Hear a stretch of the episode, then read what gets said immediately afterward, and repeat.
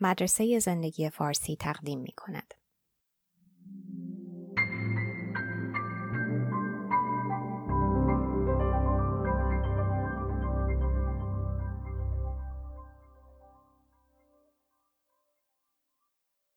ترجمه و صدا دکتر ایمان فانی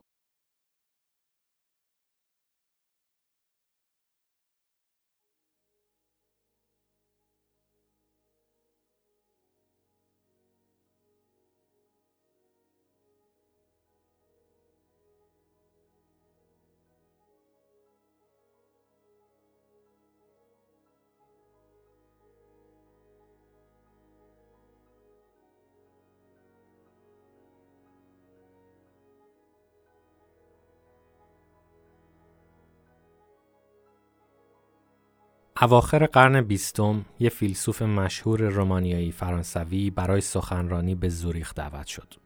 با کلی دبدبه و کبکبه معرفی و با امثال کیرکگور و شوپنهاور مقایسه شد. سخنران ما با لبخندی مترجم آلمانیش رو گیج کرد. چرا که سخنرانیش رو اینجوری شروع کرد. میژنسوی کان دکونور. ولی من فقط یه جوکرم. بعضی از منتقداش ممکنه موافق باشن.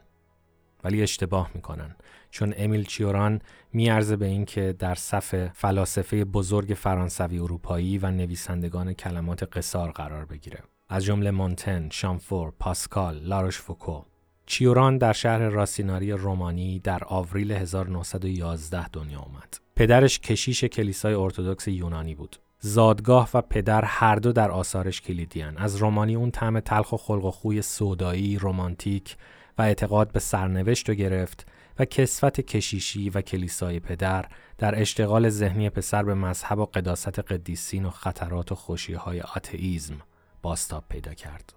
در 1934 در 23 سالگی اولین کتابش به رومانیایی منتشر شد بر بلندی های ناامیدی نطفه اون ناامیدی آگاهانه و اون تفکر تلخ و تاریک و پوچگرا در طول زندگی در این کتاب بسته میشه. میگه نوشتن براش انتخاب جایگزین خودکشی بوده. این نویسنده که در لحظات سودا و یأس باید خوند. افسردتون نمی‌کنه. باعث میشه حس کنین کمتر تنها هستین. این فراز یکی از آثارشه.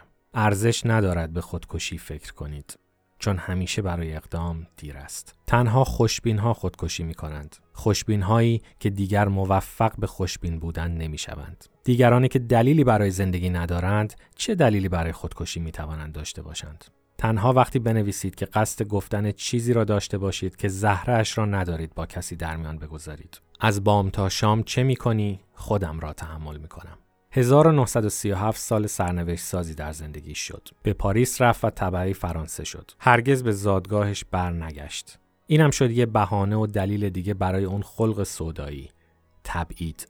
در این حال گفت هر کس که حس نمی‌کنه شهرش گم شده قوه تصور نداره. فقط یه احمق دهاتی ممکنه به مکانی احساس تعلق بکنه. چیوران تا آخر جنگ دوم تو پاریس موند. بعدش رفت سراغ انتشارات مشهور گالیمار. با اولین اثرش به فرانسه. تاریخ مختصر تباهی انتشار به سال 1949 گفت که به فرانسه نوشتن براش مثل نامه عاشقانه نوشتن با کمک لغتنامه میمونه. کتابش پرفروش شد. اولین کتاب در سلسله ای از متونی خبیسانه و ویرانگر که بیشتر کلمات قصار و مقالات تند و تیز بود. هر کدومش یا سیخونک می‌زنه یا مشت. تلخی از کل به جز. وسوسه وجود داشتن و شاهکارش مخمسه زاده شدن. هر کدومشون بیوقفه با مزامین بیماری، مرگ و خودکشی سر و کار دارن. کنایه جالب سرنوشت این بود که نویسنده تا 84 سالگی عمر کرد. زمانی که در 1995 درگذشت دیگه به یه فرقه پرطرفدار تو فرانسه تبدیل شده بود. همون توجه مدپرستانه ای که به تلخی تو آثارش محکوم می کرد. می گفت هر زندگی عجیب و غریب و بی اهمیته. در عصر ابتزال و والت دیزنی این جنس از تلخی اهمیت داره. آثار چیوران در ردیف اندیشمندان مهنت پرست اروپایی مثل لاروش فوکو، شانفور، لئوپاردی، نیچه و بکت قرار می‌گیره. سیوران هم مثل اونا میگه تمدن یه حواس پرت کنه عجیبه تا بی‌معنا بودن زندگی یادمون بره. میگه فقط یه احمق ممکنه فکر کنه این چیزا هدفی داره. با این همه سیوران همیشه نکته سنجی و خلق خوشش رو حفظ می کرد. یکی از بزرگترین حسرتاش این بود که نمی‌تونست بخوابه. اغلب ساعت سه صبح بیدار بود تا سحر تو خیابونای پاریس پرسه می‌زد.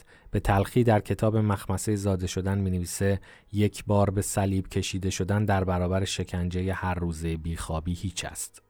دائما به خودکشی فکر می کرد ولی نوشت بهتر زندگی کنیم و در اندیشه و رفتار ادای مرده ها رو در بیاریم. گفت چرا خودمون رو از این تسلی محروم کنیم که بالاخره یه روز می میریم. نوشت ادامه زندگی فقط به خاطر نقص حافظه و تخیل مقدوره.